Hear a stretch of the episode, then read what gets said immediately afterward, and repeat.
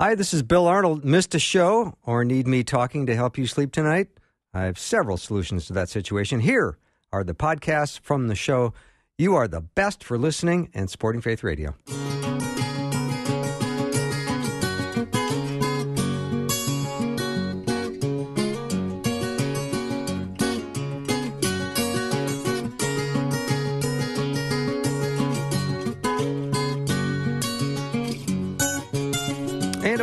Welcome to Afternoons with me. I'm Bill Arnold. I hope you had a good weekend. It's going to be a fantastic week. Starting with today. Today's Monday, and I like Mondays. Gets us back into the swing of routine, as routine as we can be nowadays, with how strange the world can can can continue to be. Spit that out, Bill. My first uh, day talking since the weekend, so here we go. All right, I'm looking at uh, Romans chapter eight, and it and the love of God, which starts in Romans 8 with there is no condemnation for those who are in Christ Jesus. What a powerful message to be reminded of today as we get the show started. There is no condemnation for those who are in Christ Jesus. And I love the way that Romans 8 ends that nothing can separate us from the love of God. So there's no condemnation and nothing can separate us from the love of God. What confidence we have in that. John Stott, the great theologian who I met once, said to me, or didn't say to me, he said in a book that it describes the, the truth of this passage. He said, It's like a pillow on which you can rest your weary head. There's no condemnation, and nothing can separate you from the love of God. So we're going to get started uh, today talking to my friend and colleague from the great state of Iowa, Patrick Albanese. He's my first guest, followed uh, by the Monday afternoon mix with Miles Arnold and Maxwell. That's going to be happening uh, in the first hour, and then the second hour, full hour with Dr. Marcus Bachman. So it's going to be a great show. So uh, get your questions ready. You can send them off in advance to 877 933 2484. And Patrick, welcome to the show. Hey, I, I I love what you were talking about, but I I, I think I have to take a small exception. Small exception. All right, what is it? Well, okay, so you know, you, you say that, that that nothing can really separate you from God, but I have seen on Facebook lately that if you're the kind of person that does not return a shopping cart, you are evidently the dregs of humanity. Oh boy, I don't know. You know, you know how these memes oh, somehow oh, they're so get mean. going and yeah, and then so I I think I've seen it on my, my timeline, uh, you know, a dozen times where it says, "Well, let me tell you what it tells the world about you if you don't return a shopping cart." I was like, I had no idea this subject was so deep. I know. I always thought that little spot that they have, put your shopping cart here, was sufficient, but evidently you're supposed to bring it back, wax it, give it a tune-up. yeah, You know, I always get the one. I always get the one with the wacky wheel. I, either they all have wacky wheels, or I get the one with the wacky wheel. You know the wacky. I think they all do. I'm convinced they Yeah. all do. I think they all do. I think that's just that keeps you from taking them. Going, Yeah. I can't take. I'm not taking this home. Yeah, Thing's yeah. no good. Uh, So- I actually feel pretty good though because my car finally started. As you know, I've been having some troubles, and I, I like a half hour ago I finally got it to start, and I felt like Doc Brown in Back to the Future when the lightning bolt struck and it hit the car, and Marty went back to, to 1985. I was in my driveway going woohoo! oh gosh. That had to have felt good. I know you uh, don't want that car to die before you return it.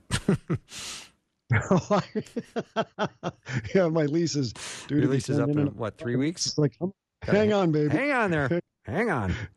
So- so- Do not, no costly repairs for three more weeks, please. yeah. So we're talking a lot about uh, is school going to resume? I know that's a big issue right now.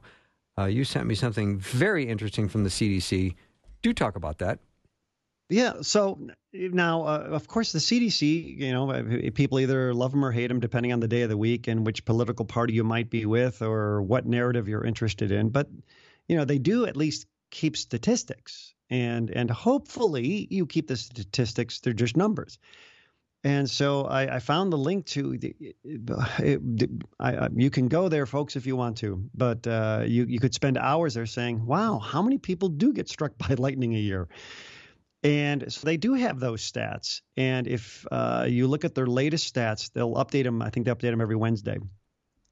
Uh, they you, can go to the area where there's death from COVID nineteen, and uh, if you take the entire United States from February 1st till last week, and you add up the age ranges under age one, 1 to 4, and 5 to 14. So all children from uh, newborn to the age of 14 nationwide. Do you know how many children have died from COVID? And you can get that number. Do you know what the number is? I mean, I know you know because I sent it to you. I, I know it, but you go ahead and announce it. 31. And then you can pull up another column. And of course, we don't want anyone to lose anybody. But then you say, not. well, okay, you know, what are other causes of death for kids in this age range? And if you add up the pneumonia and influ, kids just got the flu and did not survive. You add, you take those two categories, it's 300. It's 10 times as many from those categories. Yeah. Well, to, to, be uh, more specific, 191 died from pneumonia and 101 died from the flu, ages 1 to 14. Yeah. yeah. So let's add uh, flu and pneumonia together, and you get you 292 versus, versus 31 from COVID. That's what, 10 to 1? 10 to 1 and if you look at those age ranges uh, this was actually kind of startling to me to think wow that's a big number. Over 11,000 children died in that uh, in that time frame that same time frame in America. You you just you don't think about it. Right because uh, it seems to you know you, you, see the occasional story but uh, evidently uh, you know, it's, it's you know, my grandmother was one of 13 children. She was born in 1903, and uh, seven children made it out of childhood.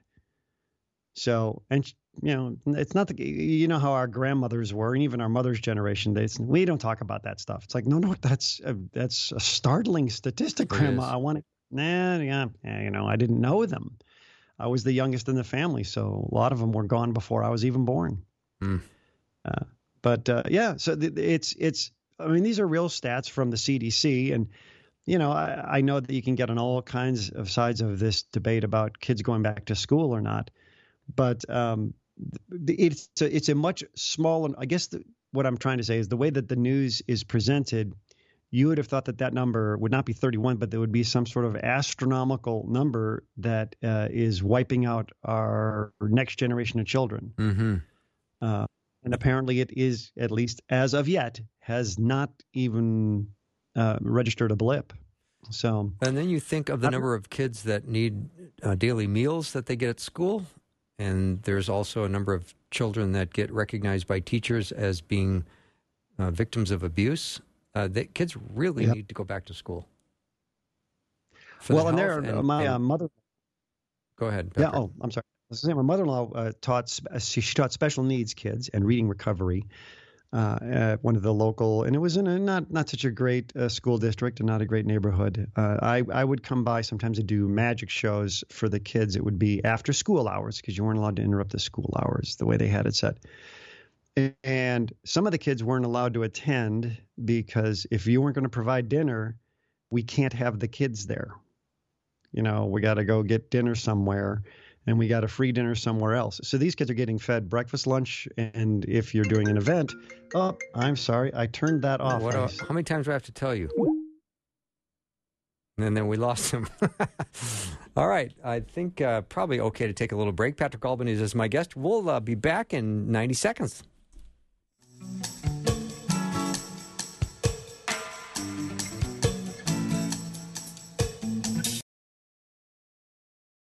What would you do with a brain if you had one? Do? Why, if I had a brain, I could... I could while away the hours, conferring with the flowers, consulting with the rain. And my head I'd be scratching while my thoughts were busy hatching if I only had a brain. Welcome back to the show. Patrick Albanese is my guest. We like to get things started a little bit on the light side. And Patrick Yours quite good at handling that uh, that job description. So thank you for that. As a matter of fact, I heard you had a fairly productive weekend. I heard you wrote a joke over the weekend on plagiarism. Well, yes, and technically I didn't I didn't write it, but I, I'm I'm taking the credit for it. Yeah, good. and then did you you took the kids swimming today? What was that like? We took the okay. So now you might say to yourself, "Oh my goodness, COVID craziness! You, you're taking kids swimming." So uh, there was a little pool in, in a small town. Uh, so my wife says to me a couple of days ago, I, I made an appointment to take the kids swimming. We, they, they have, a, I mean, we have a little swimming pool in the backyard, and uh, we have to put air in it as much as we have to put water in it. It's, it's in really bad shape, but they're all sold out everywhere, and every backyard seems to have one, and you can charge admission. Really, you know, it's kind of nice. It's been a big moneymaker for us. But she said, "Oh, they, this town, this Dallas Center, uh, you can make an appointment and they let 25 people in at a time and you get two hours to swim. Hmm. So uh, I was like, oh, okay. Um, this sounds interesting. And they take a half hour period between appointments and they wipe the place down. I'm, I'm thinking they just throw the bleach stuff right back in the pool, you know, take, take the wipes, throw them in the pool. It's all bleach, right? Right. So uh, we had to drive a half hour and uh, there were seven of us uh, um, my wife and I and our two kids, and then her brother and his two kids. And we get there, and I mean, it's a dump. It's it's it's it's it's bad, but we're going in because it's a pool. Right. And, yeah. You know, they didn't have the kiddie pool open, and so we get to the door and they see we had our reservation and uh, uh, suddenly, you know, nobody has any money and they look at me. I'm like, oh, great. uh, all right. And she says, $14. I'm thinking, each? Was it each or for everybody? It was for everybody. Okay. Two bucks. Oh, that's not bad. Not bad. Was, so, but of course, I go, do I get a senior discount? they did not give me my senior discount uh, on account of I. Uh, I mean, I looked younger than the senior discount. So, uh, but we got the pool to ourselves, and of course, we first we walk in, and the first thing is I see people I know, uh, and we're a half hour away, and they say, "You know about our little secret?" And uh, it was a glorious time. The kids had a ball. There were a total of twelve kids there, and then thirteen adults. So the more adults than kids, and then four lifeguards. I'm going. That's a lifeguard like for every two kids. No, this, is, this is That's a good deal. every two, and it was fantastic. And I said, "Oh my gosh, this is so much fun! This is water." Uh, the kids almost had forgotten how to swim. It was uh, so they they found a way, but then you do the math and you think, so you're getting fifty dollars in revenue for every two hours that you're open. Hmm. That's not so good. That's not good. But it's summertime and kids should be in a pool. yes, That's my oh, that's my have a- motto. my kids had a good time. Yeah, and speaking of other summer activities, I know I'm glad baseball's starting on Friday night, and I find it very interesting uh, what the Washington Nationals are doing regarding opening day. You want to share with our listeners about that? Yeah. So uh, Dr. Fauci, who you, you know I've had, I like the guy, but there are times I say, you know, you could have spoke up about this, and I had a little beef about him a couple of months ago, saying you don't need masks, and then he says you do need masks, but the reason we told you you didn't need masks is we didn't want people to buy all the masks. We wanted to save them for the professionals uh, in the medical industry uh, who needed them. Says, so are you saying that you were okay if I got sick, as long as somebody else had a mask? So that was my little, my personal little beef with him. But you know, he's always he's against. He doesn't like people gathering. He doesn't like social gatherings. And when people say we want to open up and sporting events, it's like, no, gosh, uh, I'm not very comfortable with this. Except he's very comfortable throwing out the first pitch at the Nationals game. See, so when you are a big baseball fan, COVID runs away. I don't know if it's that COVID runs away, but you know, evidently, you know, we all have our breaking point. Even Dr. Fauci Mhm. says, "I am going to this game. I'm throwing out the first pitch." I got to throw out the first pitch at a uh, at a minor league game, and uh, I did it with a, a mutual friend of ours. We both got to throw one. Yeah. Uh, Unfortunately, you hit, it- you hit someone in the stands. I no, I did not. I did not.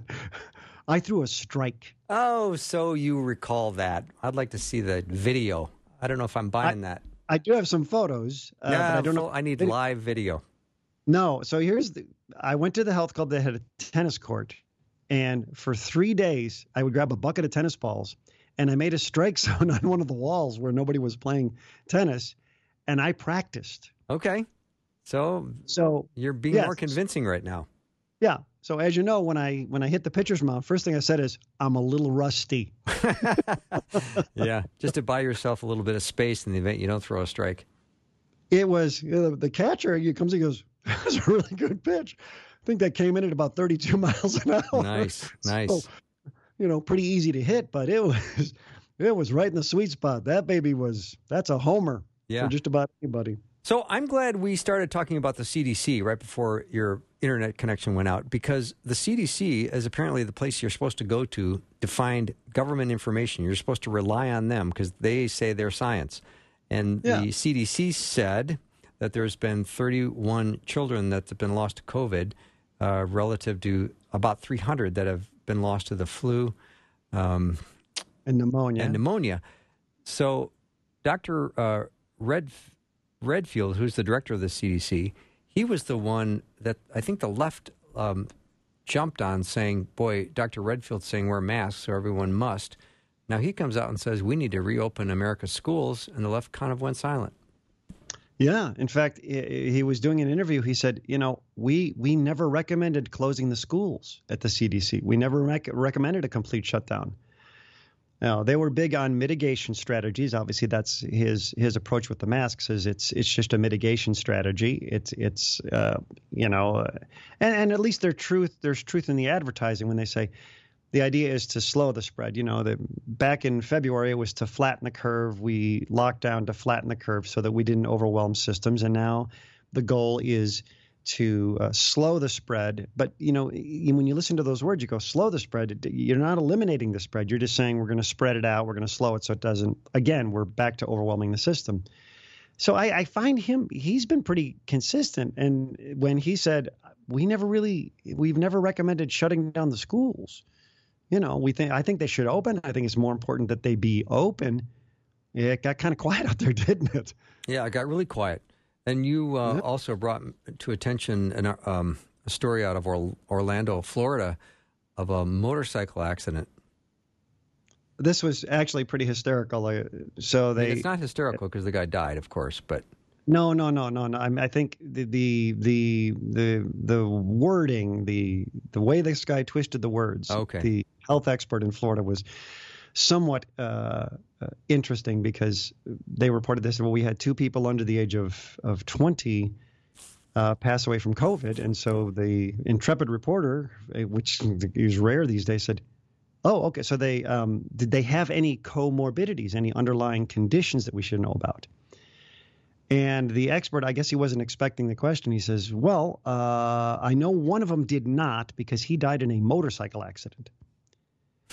So the reporter continues the questioning and says, um, Oh, look, excuse me a second, but uh, he died in a motorcycle accident. Yes, but he had COVID at the time.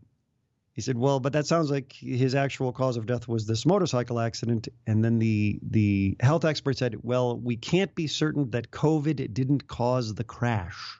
wow. So I thought that was rather unique. Yeah. It's much more fun just to take your kids to the pool, even if it is a dump. Right.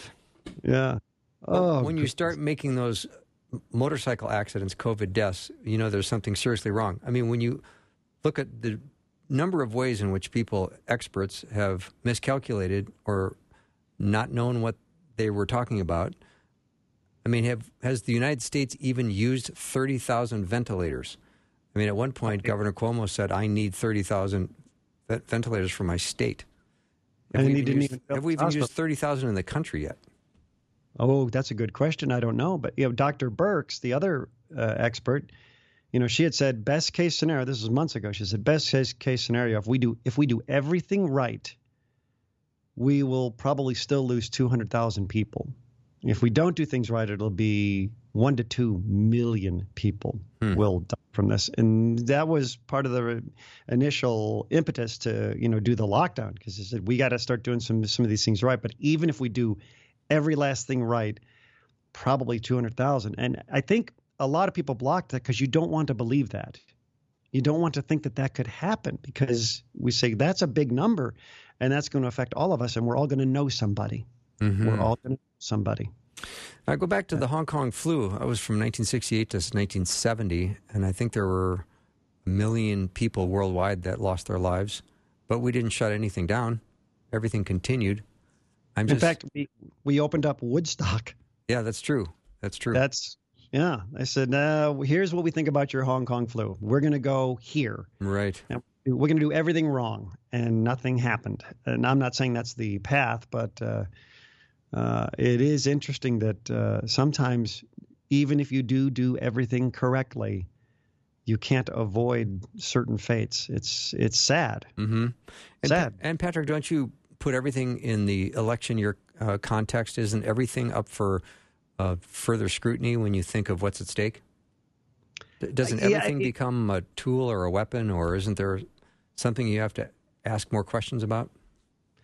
For me, it, it certainly does. If, if I am talking to people and then it turns into a political thing, I said, well, I, I just don't think that this should be a political matter. Right. uh, if we're talking about people's health and if if you start to make it a political matter then you might start to cheer for bad news and uh, you know so if if your side would benefit from bad news you know I, I think you can put yourself in a position where you're saying well that won't bother me so much i guess if that bad stuff happened because then we win uh, so I try to avoid doing that because I, I find, you know, your, your mind can start to go to some bad places and you say, that's not good.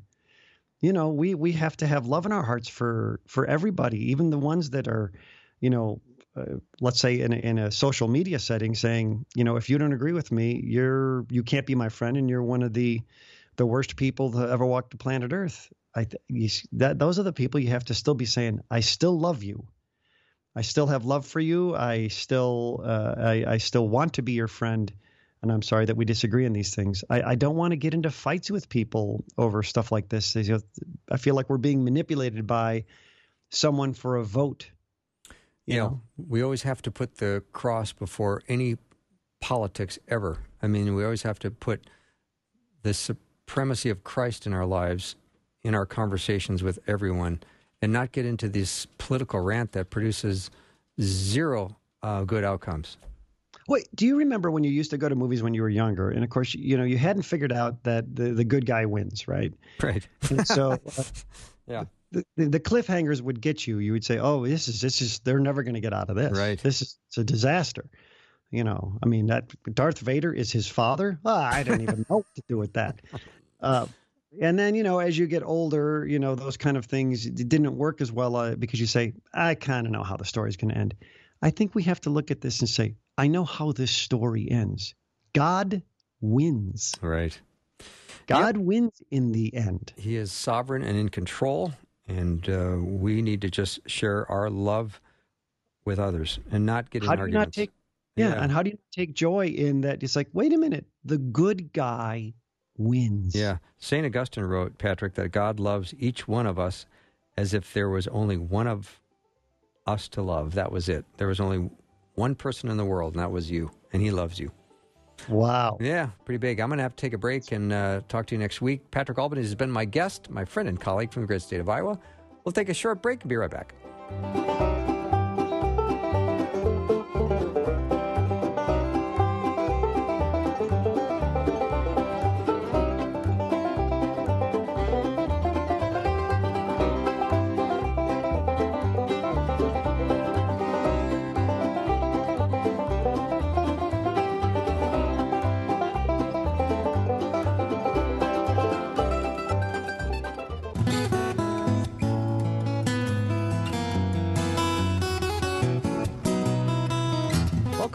To the show. I'm very excited to uh, meet Anthony DeStefano. He is an author who, it's like he writes travel guides regarding eternal real estate. And I think it's going to be a fascinating uh, conversation. He's written a book called Hell, a Guide. Hmm. He's also written a book similar to uh, the other side, calling a travel guide to heaven. So he, he, he likes eternal destination real estate topics, and that's what we're going to talk about with him today. Anthony, welcome to the show. Hey, thanks for having me, Bill. It's a great uh, honor. I appreciate it. Yeah. Now I understand you might have mixed reviews when it comes to doing uh, interviews because some people kind of beat you up because this is kind of a serious subject. I haven't been beat up yet. You know, I'm I'm a I'm a Brooklyn Italian street brawler, Yeah. so Okay, I, good. Haven't, I haven't lost any fights yet. but uh, I don't mind a little bit of uh, interaction uh, about a, a subject as important as this one. Yeah. Well, I'd love to hear just uh, briefly before we jump into the book, just a little bit about your upbringing because the whole thing sounds real interesting to me. You know, I didn't grow up uh, as a committed Christian at all. I grew up in a very kind of secular type of home, uh, as I said, in New York. It wasn't until my 20s, my late 20s actually, that I started becoming serious about my faith, and it was really through the uh, writings of C.S. Lewis. Oh, awesome. Uh, you know, I read uh, the Screwtape Letters was the first book that I read by him, and then uh, uh, Mere Christianity, and I went through everything. And I said, "Oh my goodness, here's a guy who's uh, so rational and makes so much sense." So that's really when I became interested. And I said, you know, I'd always wanted to be a writer, but I thought, wouldn't it be wonderful to do this in my life, to write these kinds of spiritual books, books that would help people uh, with the things that were most important in life. And that was my thinking. And 20 books later, I, I hope I've uh, contributed something. Oh, indeed, you have. So, who first put a C.S. Lewis book in your hand, or did you find it on your own? I was in London. I went to West, uh, Westminster Cathedral, and I went to the bookstore there, and my eye caught the title, the, the Screwtape Letters by C.S. Lewis, and I just happened to look at it for no reason. And it was a small book, and that's why I had to go take a train ride up to Manchester. So I thought, oh, here's a small book I can read. And I read it from cover to cover, and then I did something that I haven't done since. I started it back right up again on the first page. Wow. Made a big impression. Wow. Well, your book Hell is going to you know, let readers go on a complete exploration of um, hell and the devil and demons and and evil itself. And C.S. Lewis uh, imagined it as a gray, joyless city. And I think uh, one of the questions you uh, take up in the book is: Is hell a place or a state of being? Yes, I do. And of course, the answer to that question, I think, uh, is both. Uh, it's certainly a state, a state of uh, separation and self exclusion from God and from the blessed in heaven. But as Christians, you know, we believe in this marvelous uh, doctrine of the resurrection the idea that one day we're going to have our bodies. You know, we weren't created to be angels. We're not meant to be pure spirits. Spirits. We're an amazing kind of hybrid, body and soul. And God created us that way, and that's the way He means us to be for all eternity. And in some point, we are going to be reunited with our bodies and be human beings again. And if you're going to go to heaven, well, then you'll have a glorified body. But if you're going to go to hell, then you will have a reprobate body. Hmm. And so at that point, that indicates that hell will be some kind of a place. Now, we don't know whether it will be a place just like this, or but just the fact that we're going to have bodies, some kind of body, just means that there must be some kind of physicality, some sort of physical material atmosphere in some way for that body to operate. So that's why hell can be described as a state and at some point a kind of a place, but we don't know exactly exactly what. No one knows. Yeah, Anthony, it also seems that descriptions of hell would suggest that there is a physical body with needs that are wanting to be met. Yeah, the real bodies. The, only real experience we have in Scripture of a, a description of a body after it's risen from the dead is, is our Lord Jesus, and He had a glorified body. St. Paul says He is the first fruits of those who will rise and he was you know able to go through walls and be in one place and then um 50 miles away the next second he, but at the same time he was able to eat you know he was able to be touched so it's a, it's a strange and mysterious kind of frightening reality what these bodies will be like after the resurrection for those in heaven and for those in hell. But in terms of the, the need to do things, I think that goes to a much deeper question, and that has to do with truth and freedom. The Bible says, you know, the truth will set you free. And, and that's because there's a profound connection between truth and freedom.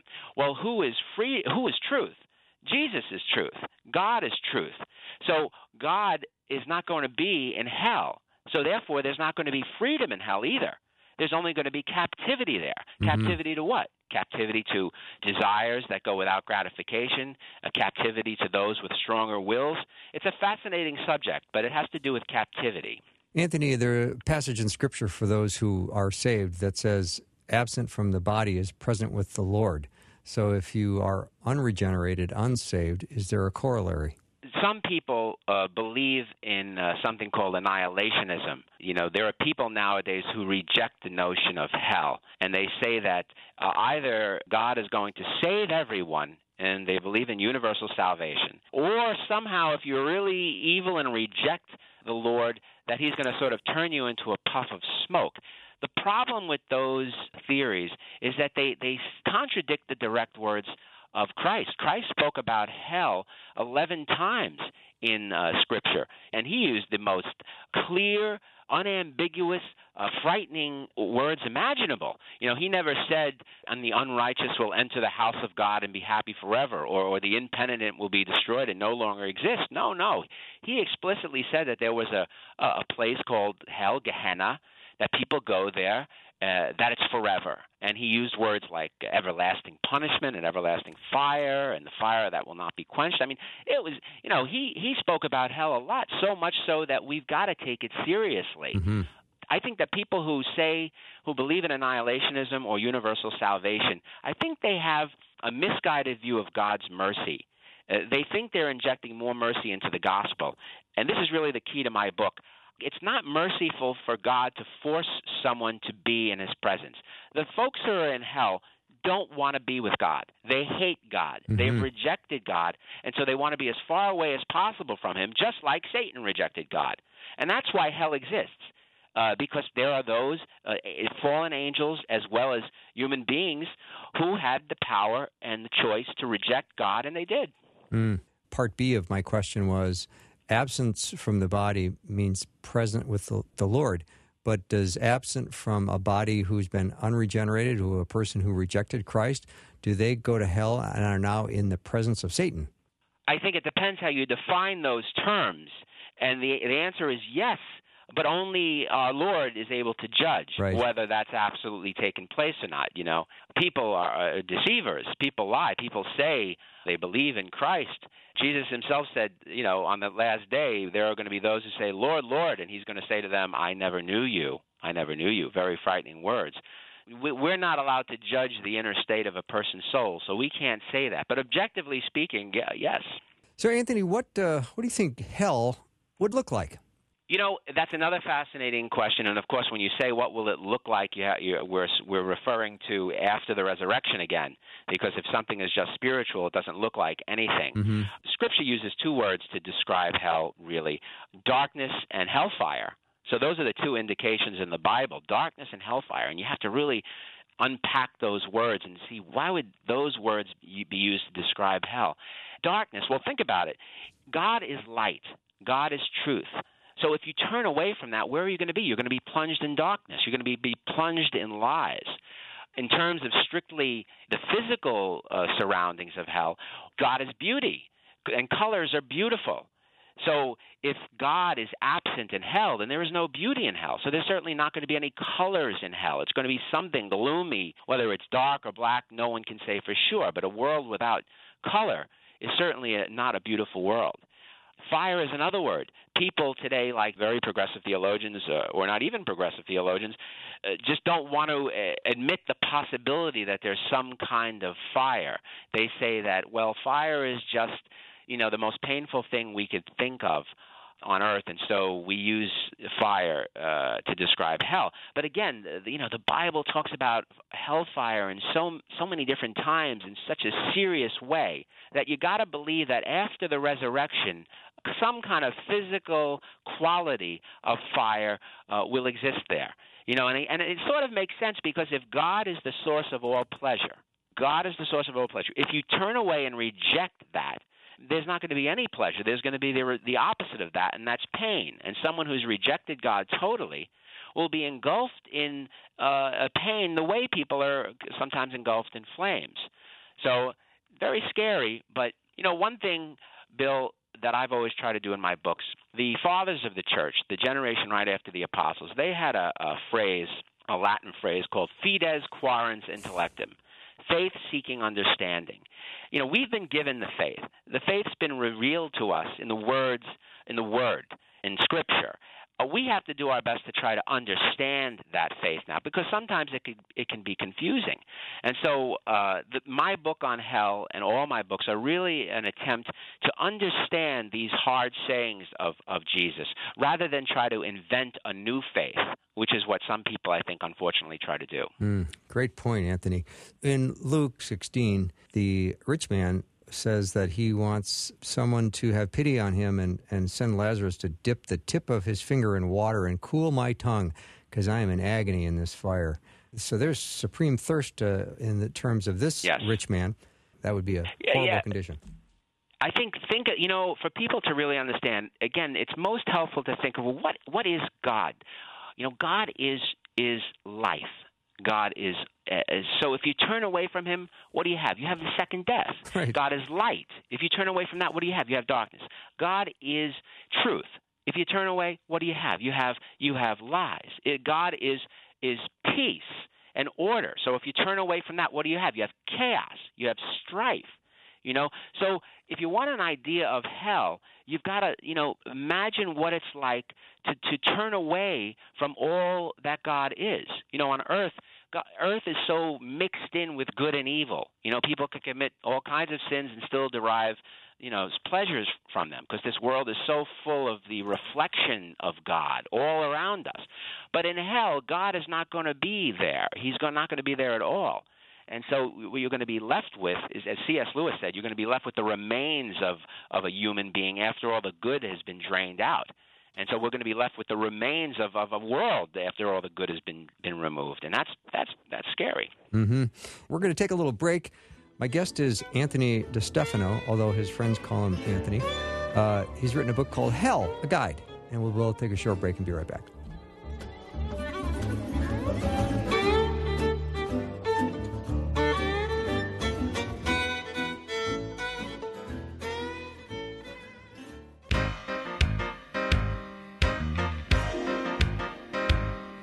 Welcome back to the show. So glad to have Anthony DeStefano as my guest. He's written a book called Hell, a Guide, and I find this fascinating, and I know you will too. Um, we all have lots of strange, scary thoughts about hell, as you should. Uh, if you do not know Jesus as your Savior, um, that would be your destination. And a lot of people don't want to think about it or talk about it. And, you know, when you have a unsaved friend or family member, you know, it's even worse when you know in your heart they rejected Christ. Yet it seems that at the funerals, you still talk about them being in a really good place. Yes, right. People are canonized uh, the second they die. Uh, Yeah. You know, it's stra- very strange. Yeah. What about Yeah. the second they die when they have uh, not been made right with God? when a person dies, you know, we define that as the separation of the soul from the body. The soul, as the, the theologians say, is the animating principle of the body. It's the it's the seat of our intellect and our will. It's the source of all our faculties. When the soul separates from the body, uh, that soul is still conscious in a way. Uh, it, it does. It, people think, oh, you're unconscious and you lose your vision. No, no, no, not not not at all. The soul doesn't lose sight for one second. And, and think about this. You know, angels can see and they don't have eyes. God the Father can see and he doesn't have eyes. And we can see when we're sleeping and our eyes are closed. So sight isn't something that is absolutely dependent on, you know, your retina and your cornea and your Mhm. eyes. So souls that that that are separated from bodies still see. And you know what they see right away? They have an encounter with with the Lord. And the Lord is light light and truth. And in that moment of this encounter with light and truth, they are illuminated and they see the truth about themselves. The truth of their sins, the truth of their rejection. I'm talking now about someone who goes to hell. The rejection of, of the Lord and um and and you know so that if if that is the case you know that the light that they see is not going to be something inviting and warm and loving it's going to be something that's harsh and painful and they're going to you know like when a when a light is painful you put your eye in front of it or you turn or you put your hands in front of your your eyes and you turn around and these souls uh, are going to want to dive into hell. They're going to want to go running away from God because the vision of Him is not going to be beautiful. It's going to be hurtful and harmful. It's interesting, uh, Anthony. I have a friend who's worked in, in hospice care for 25 years, and he's you know he's watched 5,000 people pass on, and there's that uh, stories he can tell where you know a person who has lived their life for the Lord and has had a deep, abiding faith.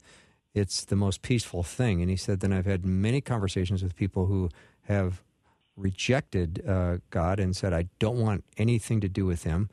Um, as a matter of fact, I'm an atheist, and he says witnessing some of those departures from this earth has been horrifying. Yes. Yeah, it must be. Well, you know, uh, perfect love casts out fear. And so when we love the Lord, fear does go go down. Fear doesn't mean you're not going to be frightened a little bit, but it, I think it is very true that those who have a strong faith just they die better. because they know it's they know they're going to meet the Lord, they're going to meet God, and that's what they've done all their life. Death is meeting God. And so if you've spent your life every day praying, you're meeting God. every Right. day. you're meeting God. So it's not it's not something new to meet God after you die. But those who have never met God and those who've rejected God, well now there's going to be a, a meeting. They they can't change their minds about it either. hmm So of course it's going to be more frightening. Yeah. So, what kind of activities would you think? And we have biblical descriptions of what goes on in heaven, or what we think is going to be part of the heavenly experience. What kind of activities can you see happening in hell?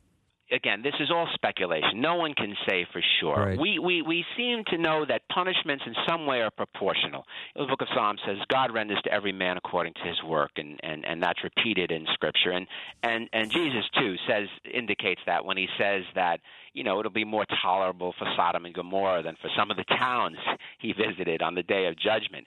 So this indicates that there's going to be a proportionality to the pain experienced in hell and and the, and the punishments there.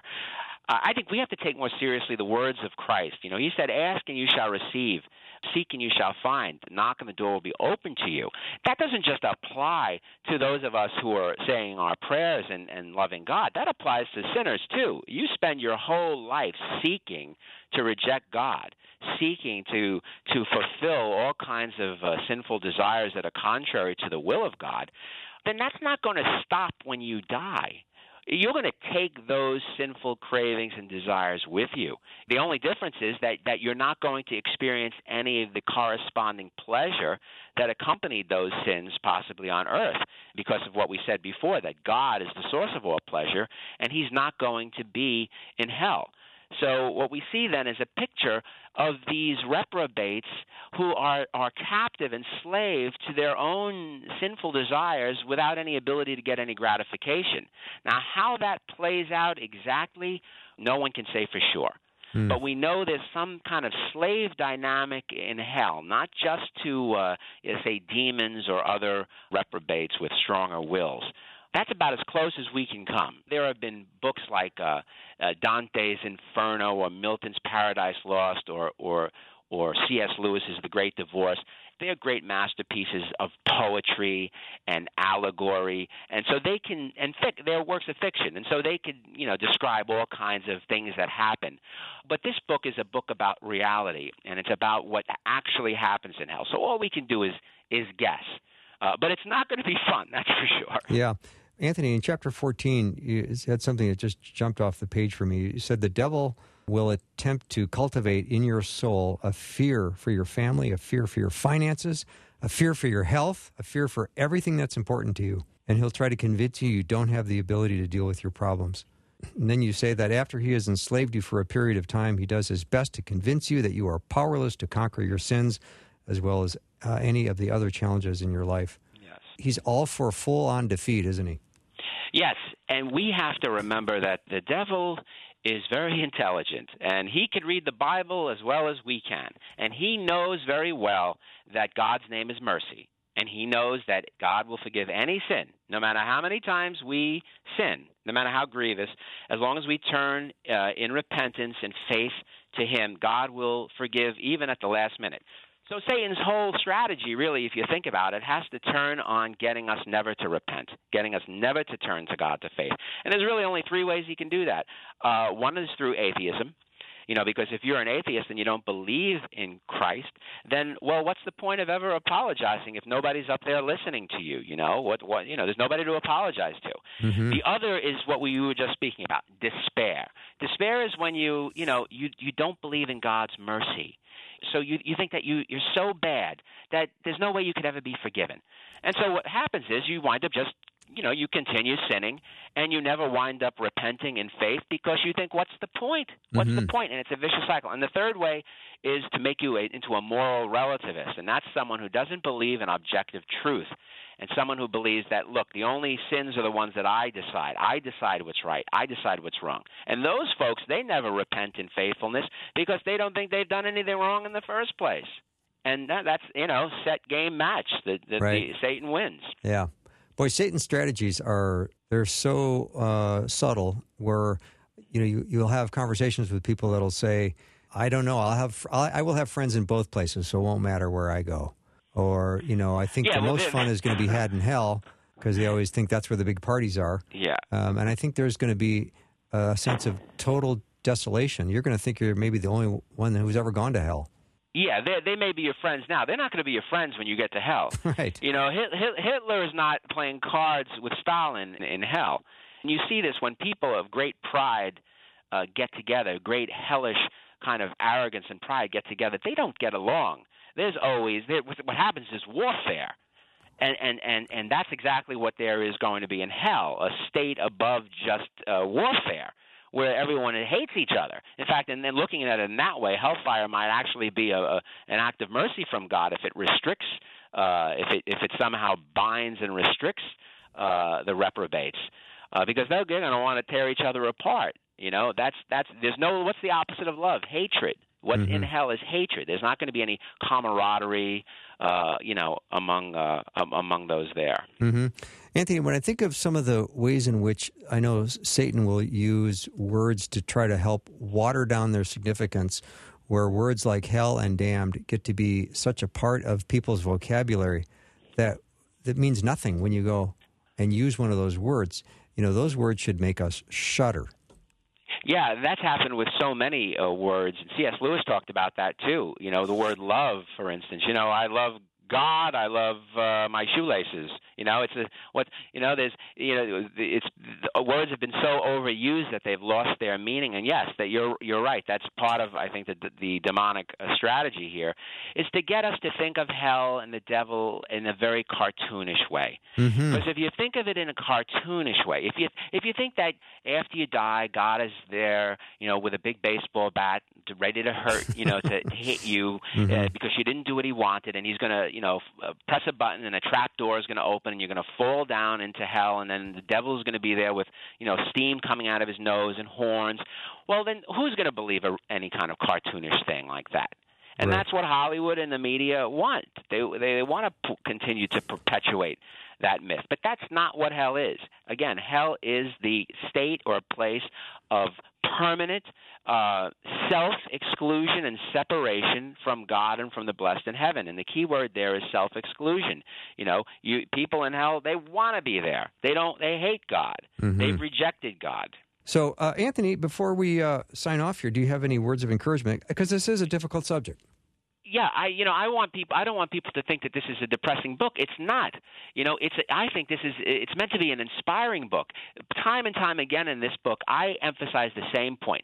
God's name is mercy. One drop of Christ's blood is enough to wash away the sins of a billion universes. The goal of this book is to get people to see uh, that that that that the joy of our faith, the fact that God wants to to embrace us and wants to love us and give us all the joy of heaven. Um, and so the the point is that people will see this and then turn around and try to spread the joy of this faith to, to all around them, so so that fewer people will go to this horrible place. That's the point of this book, and I so I hope it leaves people with a smile on their face and leaves them just on fire to go out and spread the gospel. Amen. Anthony, thank you so much for doing the show today and have a wonderful rest of the day. Thank you so much, Bill. You bet. Anthony DeStefano has been my guest. His book is called Hell, a Guide. We will take a short break and be back with more in just a minute.